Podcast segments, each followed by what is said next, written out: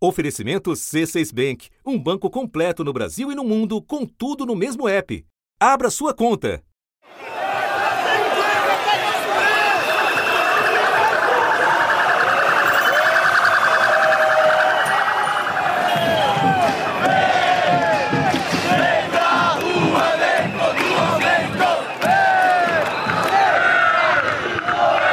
centavos. Vamos lutar contra isso. Você vai se lembrar. O estopim foi o preço das tarifas de transporte. O aumento foi adiado no início daquele ano a pedido do governo federal. Houve só o que explicaram à época os prefeitos das duas maiores cidades do país, Eduardo Paes do Rio e Fernando Haddad de São Paulo. No início de 2013, ou final de 12, acho que início de 13, o Guido Mantega chama a mim ao Haddad para uma conversa, fez um pedido dizendo, olha, a inflação está saindo um pouco de controle, o preço da, do ônibus em São Paulo e no Rio, nas duas capitais, ele impacta muito no índice do IPCA. Então, a presidente pediu que vocês adiassem o reajuste das passagens. Um aumento de tarifa fora de hora, né? Porque era para ter acontecido em janeiro. E a pedido do governo federal foi adiado de forma quase que impositiva. A combinação entre as táticas black bloc de parte dos manifestantes e a repressão policial fez a violência explodir.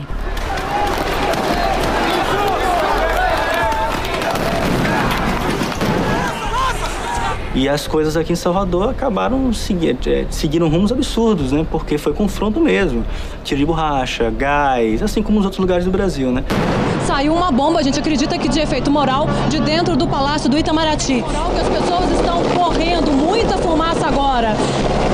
E aparentemente estão também soltando balas de borracha, porque a gente percebe aquelas fagulhas saindo ali das mãos dos policiais militares. Era diferente para nós na polícia militar lidar com aquele tipo de movimento, porque não era um movimento de uma classe específica. Porque quando é assim, você tem uma liderança com quem você conversa, com quem você faz os ajustes, os acordos. Ali não, você não sabia quem chegaria. Poderia chegar qualquer um. Vocês não podem chegar lá, filha, não podem.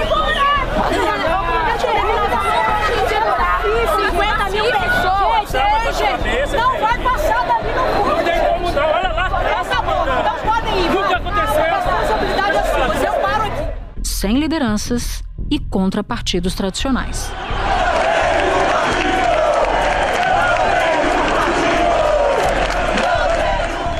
O Brasil acordou. O povo brasileiro não vai mais aceitar os governantes não fazendo o que o povo quer. Isso aqui é uma democracia e o povo tem o poder supremo.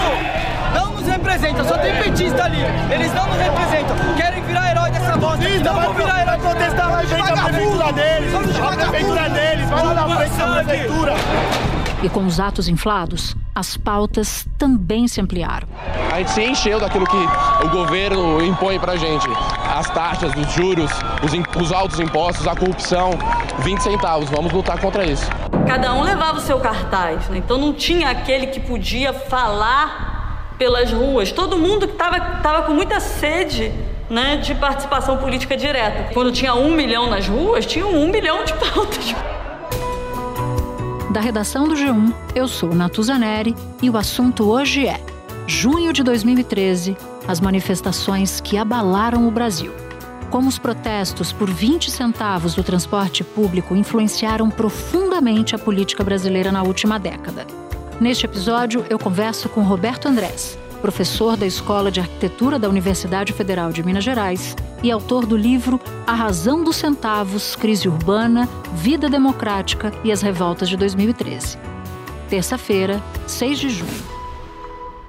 Roberto, você no seu livro relembra uma série de revoltas urbanas contra o aumento da passagem ao longo da história das cidades brasileiras, antes mesmo de 2013. Na sua visão, quais outros fatores além do preço das passagens explicam a explosão de revolta que aconteceu dez anos atrás?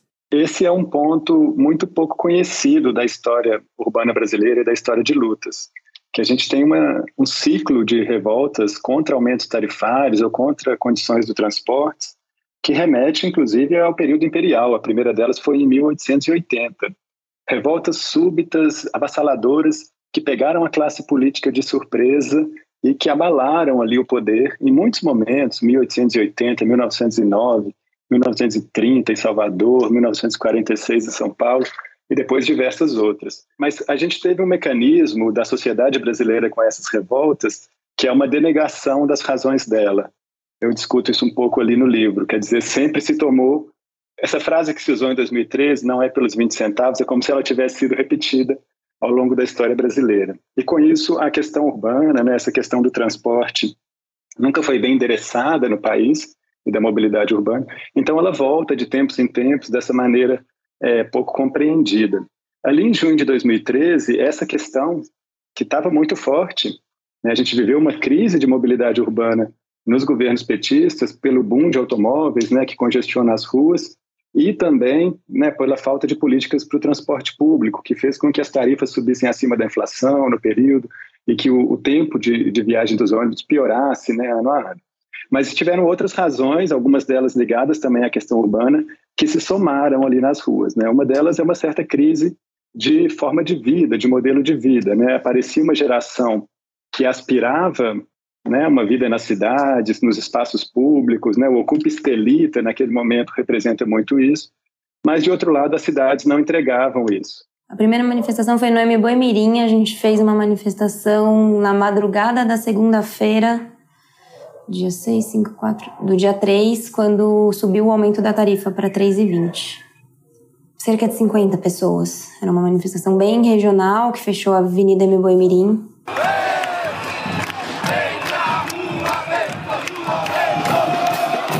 Naquela noite, do dia 13 de junho, Alice perdeu totalmente o controle. Então, a partir daquele dia, aquele dia é um, é um divisor de águas. Né, e com a Copa do Mundo, que promoveu uma série de intervenções nas cidades, remoções de moradores, um sentimento da população de que isso vinha de cima para baixo, esses fatores confluíram e acabaram aquecendo aquele caldeirão das revoltas de 2013. Eu quero falar da importância das redes sociais na formação e também no espalhamento dos protestos de junho daquele ano, porque pela primeira vez um fenômeno político teve o uso intenso das redes sociais por aqui, inclusive com a convocação pela internet. E aí, pensando nisso, como as redes sociais e a presença digital influenciaram os protestos e acabaram mudando a cara da política a partir dali. Perfeito. Isso foi uma característica daquele ciclo, né? Se debatia muito como que a Primavera Árabe, os protestos na Espanha, nos Estados Unidos ou no Chile, né, foram marcados pela convocação pelas redes.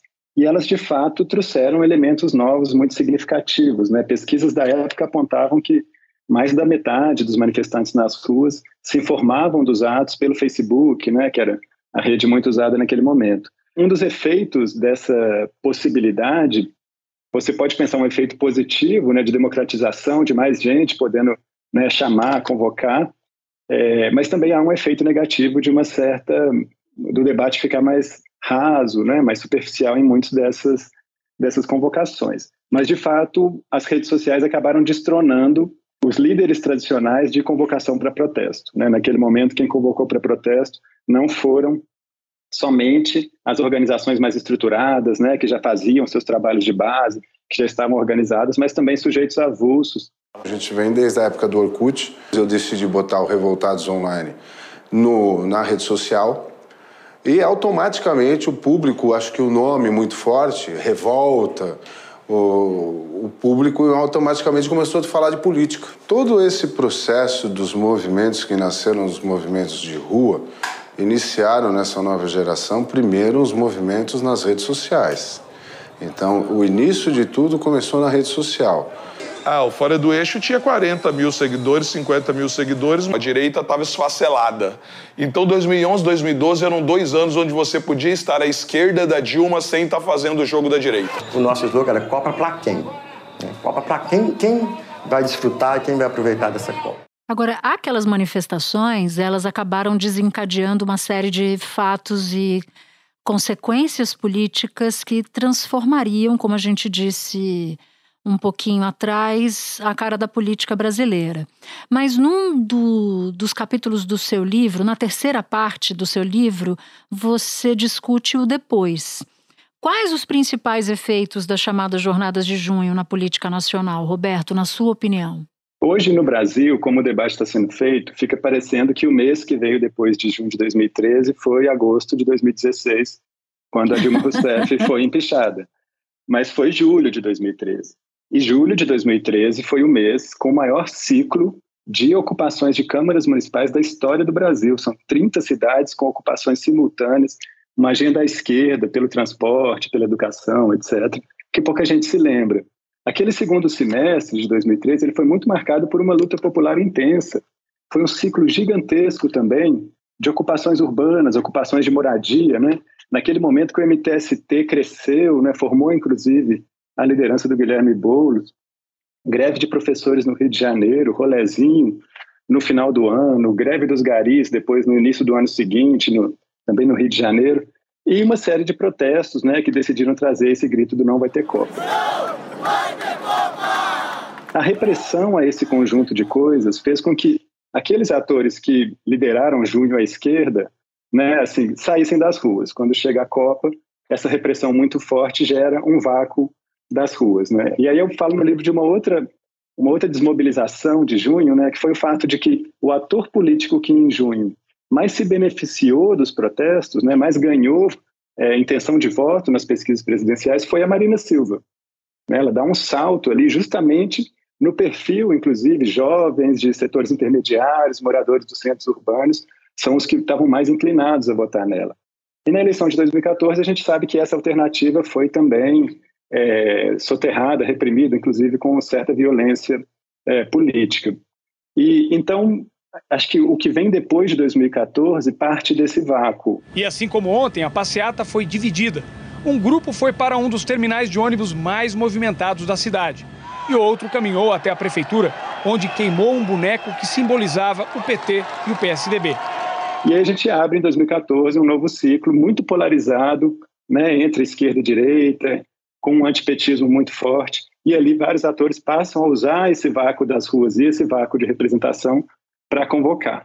Depois a gente tem uma longa história até aqui. Né? Deixa eu te interromper um pouco, porque eu fiquei com uma dúvida. Você fala que das lideranças políticas, Marina Silva foi a que mais mimetizou o sentimento das ruas de 2013. Mas só para lembrar que nas eleições de 2014, depois da morte de Eduardo Campos, ela era vice, candidata a vice de Eduardo Campos, ela de fato sobe muito, mas ela sofre um verdadeiro bombardeio da, da candidatura de Dilma Rousseff à época e acaba desidratando. Então eu queria só entender se a Marina era aquele personagem, era a personagem que tinha o sentimento da, da rua de junho de 2013, porque ela desidratou. Houve uma campanha muito forte, não foi só da campanha da Dilma Rousseff, embora a da Dilma Rousseff tenha sido, é, de fato, né, abaixo da linha da cintura. Mas houve também uma campanha muito forte do Aécio Neves contra a Marina Silva. Uhum. Mas é, essa representatividade da Marina do, do, do, manifestante médio de junho, a gente vê nas pesquisas. Datafolha de 2014 ou Datafolha logo depois de junho, justamente aquele perfil de manifestante era o mais inclinado a votar nela. Ela vencia ah, os outros candidatos naquele perfil de jovens, de setores intermediários, né, moradores de centros urbanos. Era um setor que foi muito, foi majoritário talvez nas manifestações de junho, nessa juventude. Uhum. Mas certamente não era a maioria da população. Agora, quando eu te interrompi, você, fala, você falava que não só isso, você ainda ia acrescentar mais ingredientes a esse seu diagnóstico do depois? É, eu acho que esse depois é legal a gente olhar para o que está acontecendo, o que aconteceu no mundo. Né? A gente teve a crise de 2008, depois tivemos uma série de revoltas, de protestos, de mobilizações de caráter majoritariamente progressista, né? o ciclo de 2011 a 2013, com o 15M na Espanha, o Occupy Wall Street nos Estados Unidos, a revolta dos pinguins no Chile, etc. Grande parte desses movimentos não são capazes né, de resultar imediatamente em transformações institucionais que estavam vocalizadas por eles. Né? Quando é, grande parte das mudanças que geraram esses incômodos desses movimentos não foram endereçadas, não foram tratadas institucionalmente, na segunda metade da década aparecem os extremistas de direita, os autoritários, a extrema-direita, é, dando falsas soluções para esses mesmos problemas né, ou, ou lidando com esse desconforto a partir de outras respostas. A gente viu isso nos Estados Unidos, a gente viu crescer a extrema-direita mundialmente, e ela também cresceu no Brasil. Mas somente no Brasil que a gente cria essa linha direta, como se esse sintoma, né, que, que rompeu na primeira parte da década, ele fosse não um sintoma, mas a origem né, do que veio em seguida. E cada ator político tomou suas decisões, se moveu à sua maneira, e os eventos foram se encadeando até que a gente chegasse aqui. Espera um pouquinho que eu já volto para continuar minha conversa com o Roberto. Com o C6 Bank, você está no topo da experiência que um banco pode te oferecer. Você tem tudo para sua vida financeira no mesmo app, no Brasil e no mundo todo. A primeira conta global do país e atendimento personalizado, além de uma plataforma de investimentos em real e dólar com produtos exclusivos oferecidos pelo C6 em parceria com o JP Morgan Asset Management. Quer aproveitar hoje o que os outros bancos só vão oferecer amanhã? Conheça o C6 Bank. Tá esperando o quê? C6 Bank. Já que você falou da, da extrema-direita, você escreve no, no seu livro, que é uma ideia muito interessante, que grandes ciclos de revolta são capazes de tornar ideias impossíveis em ideias aceitáveis. E eu queria entender a que tipo de ideia você se refere. Você, nesse momento, está falando das ideias da extrema-direita ou de outro ponto em particular? Ali eu estou tratando, né, emprestando esse termo do David, David Graeber, né, que desenvolve essa ideia no livro dele sobre o Occupy Wall Street. O Graeber mostra, por exemplo, que quando o Occupy Wall Street passa a fazer nos Estados Unidos essa série de denúncias sobre a escandalosa captura da política pelos mais ricos, a escandalosa concentração de renda nos Estados Unidos, eles não conseguem nenhuma mudança institucional imediata mas no período seguinte cresce muito nos Estados Unidos o percentual de pessoas que considera eh, esse problema um problema grave. É, e no Brasil, né, quando os manifestantes do MPL, lá em junho de 2013, pediam por uma cidade sem catracas ou tarifa zero, eles eram acusados de cabeça vazia, né, de pessoas que não com propostas irrealistas, impossíveis, etc. Em São Paulo, o movimento Passe Livre organizou uma nova manifestação contra o aumento das tarifas do transporte público. Se difundiu muito a frase que o MPL nunca disse e, e, de certa forma, tentou segurar de que não é por 20 centavos, é por direitos, é contra a repressão policial. E a gente conseguiu ali, de certa forma, manter o discurso de que sim, é por 20 centavos, a nossa pauta é por 20 centavos. Tem ainda é, uma motivação. O movimento Passe Livre pede uh, o passe zero, a taxa zero? Eu acho bem viável, a gente tem que mesmo lutar pelos nossos direitos. Sofre para pegar ônibus, sofre para pegar metrô, sofre no trânsito. Então está na hora da gente dar um basta nisso. E de lá para cá a gente teve um salto na agenda da tarifa zero no Brasil. Eram 10 cidades com tarifa zero é, pouco antes de 2013, pouco mais de 10 cidades. E hoje são mais de 70 cidades. O número de população atingida cresceu em mais de 10 vezes. População atendida com 3 milhões e meio de pessoas quase. O prefeito de São Paulo, da direita, ele cogita, né, ele coloca no seu plano a possibilidade de trazer a tarifa zero. Então, muito nesse sentido aconteceu esse milagre que o Graeber trata, né, que uma ideia que parecia uma coisa nonsense, de repente ela se torna um senso comum da política e ela vai para o centro do debate. Mas essa ideia não abarca também a extrema-direita, porque parte das bandeiras da extrema-direita acabou vencendo as eleições de 2018, por exemplo. É, a energia antissistema ela não é necessariamente é, extremista ou autoritária. Agora, Natuza, é, na minha pesquisa, eu achei muito importante para o livro voltar a 2013, olhar para as pesquisas de todos os institutos de pesquisa e fiz também uma, uma, uma coleção primária de mais de 6 mil cartazes que foram expostos nas ruas. E o que, o que isso mostra, tanto né, nessa coleção dos cartazes, quanto nas pesquisas do período, é que o discurso extremista não estava ali. Não havia, ou eram muito minoritários, os pedidos de intervenção militar, eram praticamente inexistentes. Esse tipo de, de, de solução autoritária, eles aparecem com muita força depois do, do segundo turno de 2014. Agora, Roberto, as manifestações de 2013, elas tiveram uma característica marcante. Apesar de terem começado com a liderança de grupos progressistas, acabaram virando um movimento apartidário, inclusive com a chamada política tradicional e os partidos sendo muito repelidos. Eu me lembro de cenas em que Na Avenida Paulista, quem chegava com bandeira de partido era rechaçado. Como é que isso explica os fatos políticos vividos depois das manifestações e com a esquerda, em especial o PT, sofrendo os reflexos desse movimento? De fato, essa coisa antipartido foi muito forte ali, né? Inclusive tem um, um caso curioso, porque a gente sempre lembra das, dos movimentos antipartido contra os partidos de esquerda que eram mais prevalentes, né? Uhum. Mas o pessoal do Liber, isso vem numa entrevista também, que veio para o livro, o Liber era um partido em criação, um partido seria parecido com o que virou Livres, né? Aquele movimento liberal. Eles foram para a Avenida Paulista, reuniram lá uma centena de pessoas com cartazes, com bandeiras, e sofreram também hostilização né, dessa, dessa ala antipartido. É, de fato, nas pesquisas do período, você vê que a grande maioria não se sentia representado por nenhum partido político. Agora, isso também era um sintoma do Brasil no período. Né? Esses manifestantes não inventaram a aversão a partido, eles, eles respondiam a como eles enxergavam o sistema político. E, de fato, é, nós não tivemos uma capacidade institucional de absorver essa energia antissistema né, com proposições dentro do sistema político, proposições democráticas ou progressistas, em sua maioria. E isso, essa energia antissistema foi sim capturada é, né, pelos equívocos da Operação Lava Jato e depois pela, pela extrema-direita, sem dúvida.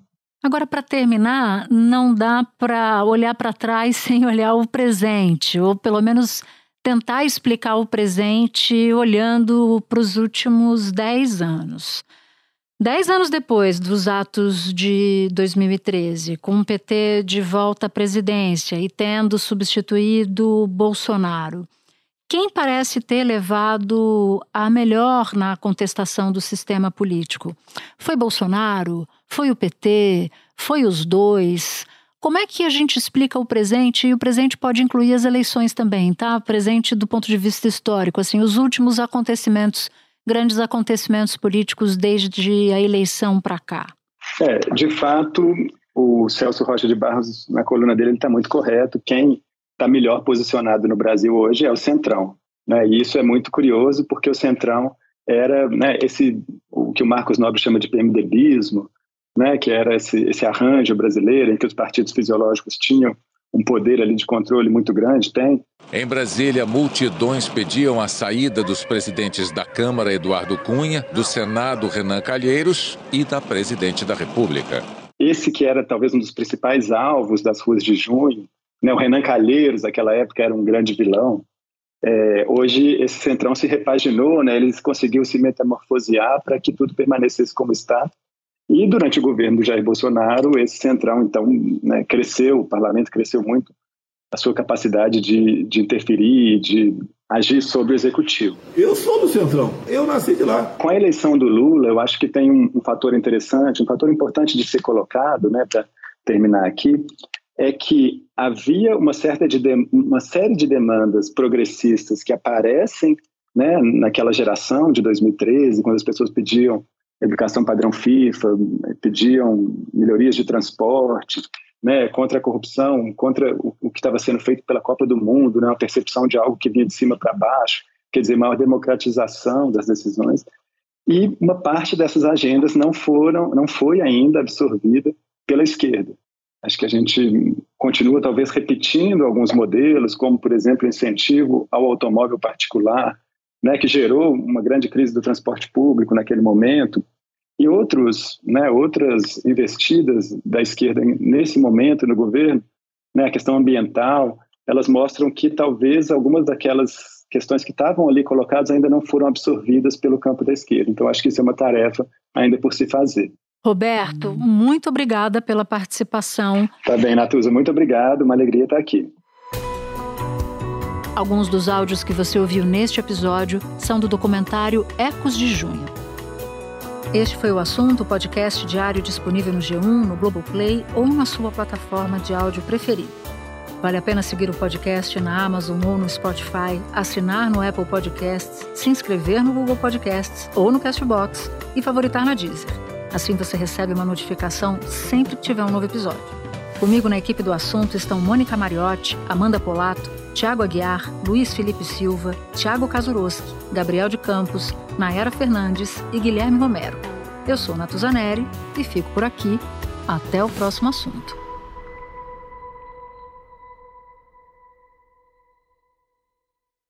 Você no topo da experiência financeira que um banco pode oferecer. Escolha um banco completo no Brasil e em qualquer lugar do mundo. Abra sua conta no C6 Bank.